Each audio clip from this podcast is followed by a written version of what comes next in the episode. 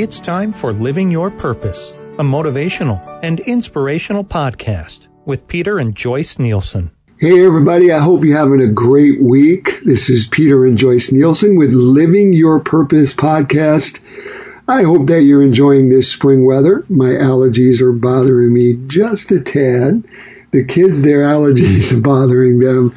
But I hope that wherever you are, wherever you're tuning in, that the weather above you is cooperating and that there's a lot of sunshine coming from the inside and you feel good. That's what it's really all about. You know? Talking about feeling good, probably one of the most underrated but most important muscles in the entire body, which I really want to talk about today with you and with Joyce, is um, heart health. It, it's our heart is a muscle. It's the most important muscle in our entire body. I mean, we get two arms, two legs, two nostrils, two eyes, two ears. We get one pump. We screw it up. We're dead on arrival. Done. Finished. Over. So, I mean, heart health is really important, babe. It is. It's pretty amazing when you think about it. I mean, the phenomenon, it beats how many automatically when you're sleeping at night, and it's not even something that you, you think about.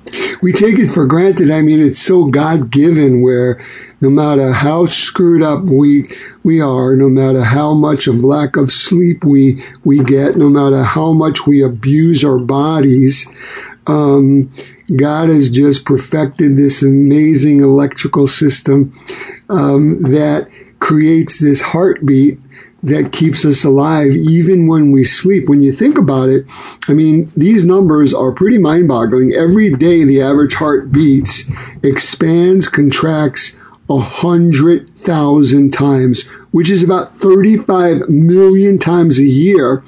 And our heart pumps about 2,000 gallons of blood per day. And check this out. If a person's blessed and they're 70 years old, um, and in that lifespan, the average human heart beats more than 2.5 billion times. That's with a B. Wow. I mean, you know, when you think about those numbers, I mean, whether we're excited, whether we're tired, whether we're energetic, whether we're bored, whether we're sick, whether we're going for surgery, our heart has to beat. And it beats a whole lot in one's lifetime. And I'm just, I'm just blessed that I have a healthy heart. And, you know, and we'll talk about later just on how a lot of times people will, shoot themselves in the foot by drinking too much alcohol or starving the most important muscle, your heart, when it comes with um, oxygen from smoking. I mean, it's I lost my dad at 49 from smoking and drinking, and how he died was congestive heart failure. Um, so the heart is so precious, and we need to take care of that one model year that um, God has given us. Yeah, and so some of the benefits, I guess, speaking of having a healthy heart and taking care of yourself, you always hear about cardio workouts and what are things that you think that would be good? Yeah, I, I think that the first thing is that people need to understand is that when you do cardiovascular exercise, whether it's in the form of a treadmill walking, elliptical machine, biking, jumping rope, um, anything, swimming, tennis, um, you're strengthening your heart. And it increases your VO2 max, the ability to absorb more enriched oxygen. So it increases your endurance. And then I think the primarily, the primary reason that most people, unfortunately, and I say unfortunately, most people overlook the benefits of what I just said. And they're more concerned with burning calories and fat. But if we're diligent at the breakfast, lunch, and dinner table and we're not gluttons, um, we could enjoy cardio and burn fat calories, strengthen our heart, have more energy to do things with the people we love. Um, so, yes, the fringe benefit is to burn some extra calories and to facilitate burn some fat, and cardio will do that, but that shouldn't be your main primary reason. All I know is I want my heart to beat as many beats in this lifetime um, for as long as it possibly can before God takes me home. If we're gluttons and we're eating fat and we're just doing no exercise, that muscle is going to atrophy. It's actually going to break down. It's going to not work as efficiently. So it's very, very important to know that if you take care of the most important muscle, your heart, with proper nutrition, with not abusing it with stupidity, and by doing exercise, it's really, really going to help you. People always think about training your bodies to be in better shape, but a lot of times you don't think about training your heart. And it's so important and but a lot of people don't really understand, I guess, what that is and, and how do you determine that? Yeah, great, great question. When you're putting together an exercise prescription, and I've done that for over 30 years at all my health clubs, um, it's called your training heart rate. And the best way to gauge your exercise intensity is to see how hard your heart is beating during physical activity. So to use this method, you first have to figure out what your maximum heart rate is. Um, and how you do that is you calculate your maximum heart rate um, by taking 220 minus your age. Once you have your maximum heart rate, you can calculate, as you just said, which is very important, your training um, heart rate zone. And that's a, a level in which your heart is being exercised and conditioned, but not overloaded, not overworked. And the American Heart Association generally recommends a target heart rate of, for moderate exercise intensity, 50% to 70% of your maximum heart rate. And again, that would be taking, say, 220 minus your age, and then you would say times that by whether it's 50 to 70%, and that basically then would be your training heart rate zone. For moderate exercise intensity, um, you know, it would be more at say 70 to 75 for vigorous exercise intensity from 75 to 85% of your maximum heart rate. Now, if you're not fit or if you're just a beginner in exercising, you want to make sure you stick with that lower uh, end number for your target um, heart rate zone. And if you're healthy and you want to exercise, at a vigorous intensity, then opt for the higher end. I recommend staying between, especially for beginners or people that are looking to lose, facilitate, you know, 30, 40, 50 pounds, uh, and they haven't exercised for a while. I recommend staying between, say, 65 to 75% of your maximum heart rate. And, and then, really, lastly, to calculate to calculate your training heart rate zone. And again, you know, doing this on podcast or radio without me have, being in front of a blackboard, uh, I will post this on my social media, you know, on how you can calculate your training heart rate zone. But step one is, like I mentioned, is to basically take 220 minus your age which is going to get you to your maximum heart rate. Step two is calculating your heart rate, um, training a zone, say between 60 to 75%. The calculation is as follow: is you take 65, you know, you, you, you take 60% um, of your maximum heart rate and you times that by 0.6. And if you're looking to get to 75% of your maximum heart rate, then you times that, you times your maximum heart rate um, by 0.75. And then write down that so that you can have you can have a zone between say 60 and 75% of your maximum heart rate and now you can wear a polar heart rate monitor. You can, you can truly keep an honest person honest. You could, you could you can measure it so that it's going to beep if you're you're not in your zone. Um, if you go too high or too low, um, it's going to start beeping. So it's a really wonderful way to determine this.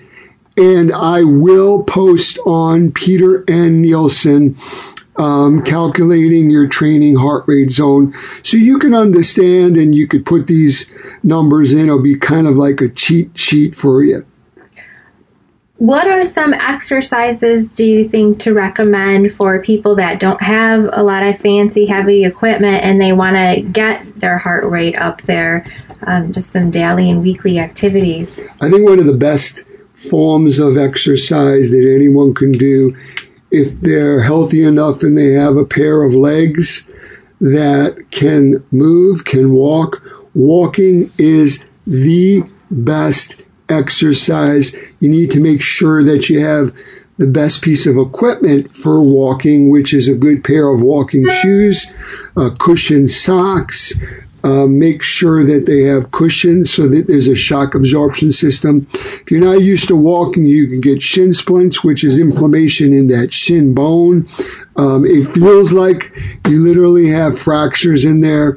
And if anyone who um, has ever had that, you know it is a lot of pain. But when you're walking, there's there's really kind of three things that I would give you as an application before we get into even other forms of exercise. Is you should be doing cardiovascular training after your weight training to burn more fat. People may say, why? Well, and a lot of people do their cardio before. And it's okay to do five minutes of a warm up before you start doing weight training or, or different stuff. But you have something called uh, muscle energy in the form of blood sugar. Once it gets into your muscle bellies, it's called glycogen storage. You got 90 minutes worth of work. Follow me. If you're working out, you want to save your muscle energy for working out your muscles with strength training. So if your workout is basically, say, an hour or say 50 minutes, then you utilized almost an hour of that, say, you know, 90 minutes. So then you have maybe another 30 minutes worth of muscle energy. And, and understand something, it's coming in the form of glucose, which is coming in the form of food that you've just eaten. Maybe you had oatmeal. You know, maybe you had a bagel. Maybe you had cereal. That's broken down to blood sugar, glucose. Pancreas releases insulin and fat. It then transports that in the form of glucose um, into your muscle bellies uh, literally, and that feeds your muscles with energy. Once you start depleting that after your strength training workout, then what's the next source of fuel you're going to be burning? The fuel that you have excess of. For most people, it's fat. so, so then within 15 minutes of, of doing, say, your walking program, your biking program, whatever, you're going to then be utilizing fat so you could be the CEO of your body. You could determine where and how those calories are burnt. It's a beautiful thing. Knowledge is power. So again, just to reiterate, do cardio after your weight training if you want to burn more fat. The frequency is an important element here. Five out of seven, and the big word here, consecutive days a week, you want to be doing cardiovascular training. Find out in medical science because as Joyce was saying, your heart beats while you're sleeping, so it's constantly working. And you need to, we're finding out in medical science, it's better to do consecutive days five out of seven. So Monday through Friday, rest on the weekend, start all over again. And then the next important word is duration. Um, you should be, the gold standard is 45 to 60 minutes each session. Now, I don't care if you do 10 minutes in the morning, 10 minutes mid morning, 10 minutes during your lunch break, another 10 minutes at night. Get it in, journal it, document it. And then lastly, the, the, the third most important word after you have frequency, duration is intensity. I mean, you shouldn't be able to whistle or talk to your friend while you're walking. You should be hyperventilating to the point where you're panting. If you're not, then you're not, you may be burning some calories, but you're not going to be putting enough resistance on your heart to condition your heart to increase your VO2 max. So your intensity should be trained at 60 to 70 5% of your maximum heart rate. Just explained how to do that.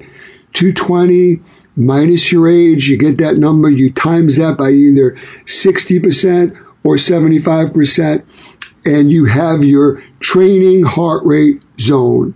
I know that's a mouthful, but cardio is so vitally important. It is, and I myself, I enjoy uh, bike riding over walking sometimes, or even a, a mix of a jog and a walk together. That's also good. And I noticed we have a mini trampoline also in our yard. So what's up with that? How you know, and, and, I've used that for television like two years ago. And a mini trampoline is great um, cardio, and, and for many reasons, it's low impact. It's great if you're recovering from a knee, a back injury. Uh, it improves your muscle tone because it's weight bearing. It improves your balance if you just had, God forbid, a stroke or your equilibrium is off. And for a person 150 pounds, it burns 160 calories in just 30 minutes. And biking, you know, in 30 minutes, 150 pound person will burn 150 calories, but you need to be at 70 RPMs, revolutions per minute. You know, and then you got jumping rope, which is one of my favorite. And jumping rope, you, you burn 12 calories per minute, 720 calories per hour. You can't buy that. Boxers do it. Hockey players do it. But, but we kids do it. But we as adults, we think, oh, it's, it's too childlike. Well, I challenge each and every one of you. Take your favorite song on your, you know, on your iPod, uh, a song maybe is just three to five minutes. I challenge each and every one of you to try to jump rope just for three to five minutes. I love to hear how you have done. Now, if you're not coordinated and you're having a hard time, you know, going in three circles, once you get to the point where you can do it, I don't care how slow it is, try to do it for three to five minutes. It will blow your mind. For many of us, we are sucking wind. It is humbling. It is not just for children. It is not just for boxers. It's for anyone that wants to condition their glutes, their hamstrings, their calves, their core, burn tons of calories. And guess what?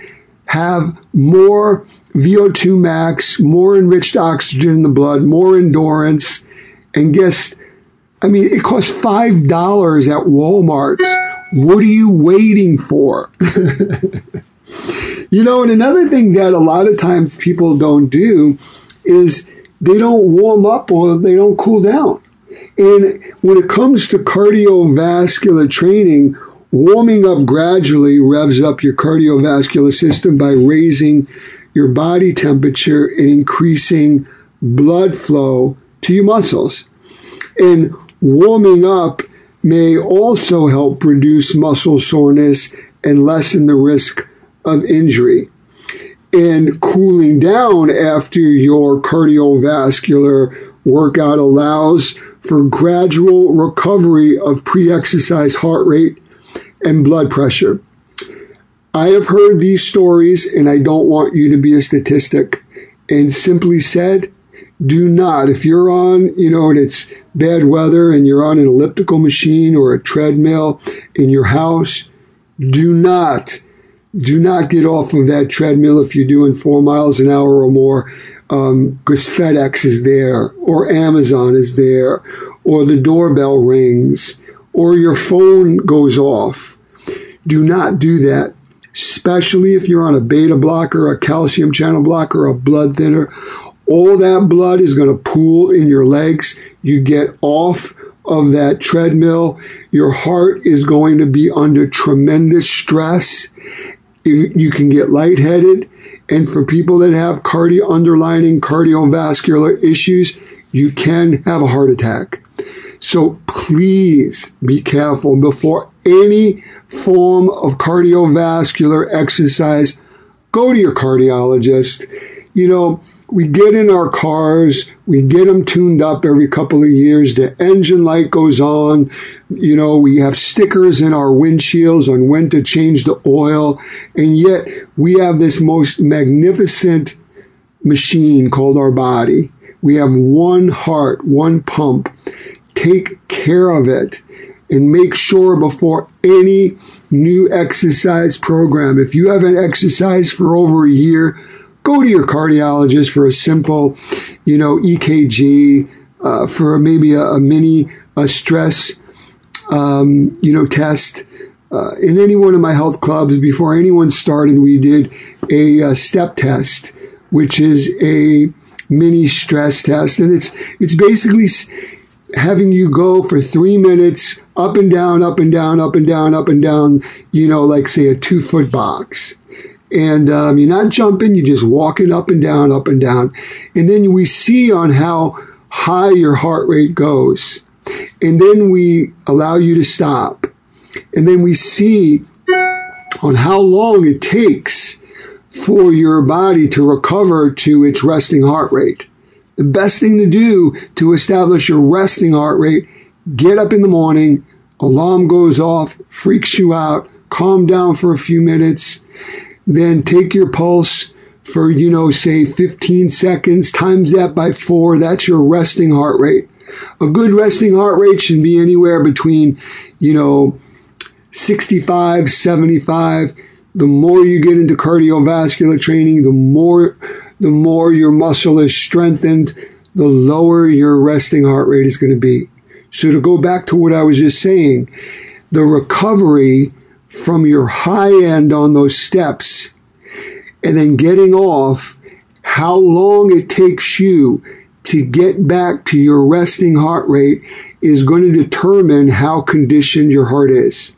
If you start tomorrow morning and you do this and it takes you a minute or maybe even two, let's say two minutes to get from where your maximum heart rate was from doing that three minute box or doing that exercise um, to get to your resting heart rate. Every week, document that. When it starts going from two minutes to a minute and a half to a minute and 15 seconds to one minute to 30 seconds, you need to congratulate yourself because the most important muscle in your entire body is getting strengthened. It's getting conditioned. Just the way a bicep or a tricep or a quadricep, it gets conditioned. It gets bigger. It, has, it's more dense. It has less fat in it. Has less fat in it. You have more circulation.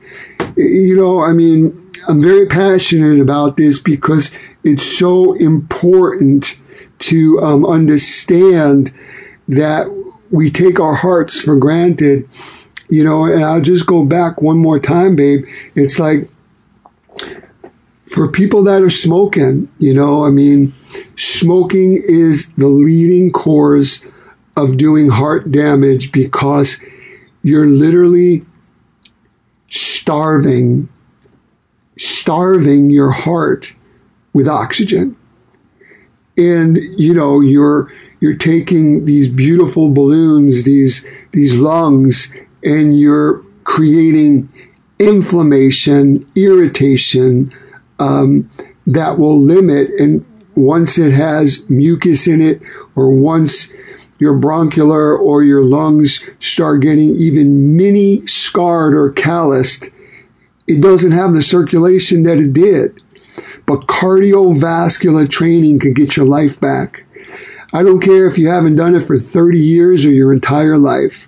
If you start doing it, you'll be amazed that within one month, not only will you have more endurance to do the things you love to do with your family, uh, but you'll just see fat just literally rolling off of you. It takes 3,500 calories to lose or gain one fat pound.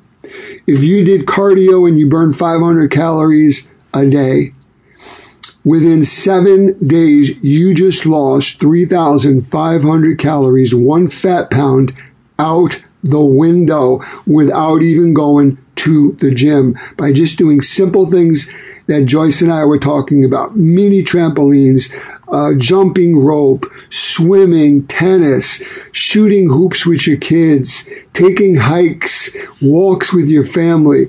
Not only are you going to have more quality in your life, but you're going to have more intimacy. Into me, you see, spending more quality time instead of playing ridiculous games on the computer or just watching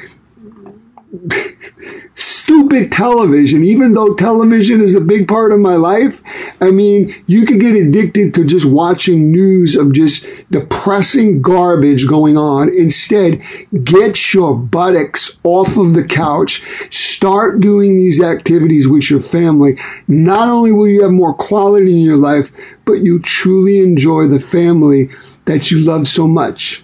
I mean, you know, I mean, I, I, don't even know what else to say. And sometimes people get upset with me because they think I'm preaching, but I'm just loving on everybody. Yeah, I love our family adventures with just swimming in the pool or walking through the neighborhood, bike rides. I mean, sometimes we have to pry them out of their rooms right. to do something to right. get out of that mode, but everybody feels better afterward and it's beautiful. healthy lifestyle choices and regular exercise. It's, i mean right after this i mean we, right we were talking about like what, what do we what do we want to do? The kids have the day off. Mm-hmm. what do we want to do? We want to go bicycle riding? We want to you know play basketball in the in the yard? Do, do we want to take a hike and go walking?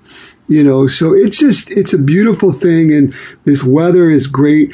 I will um you know, post that on our social media. How can people get in touch with us, babe? know, we'd love to hear your questions. You can reach out on social media to Peter N. Nielsen or email at peter at peternielsen.com.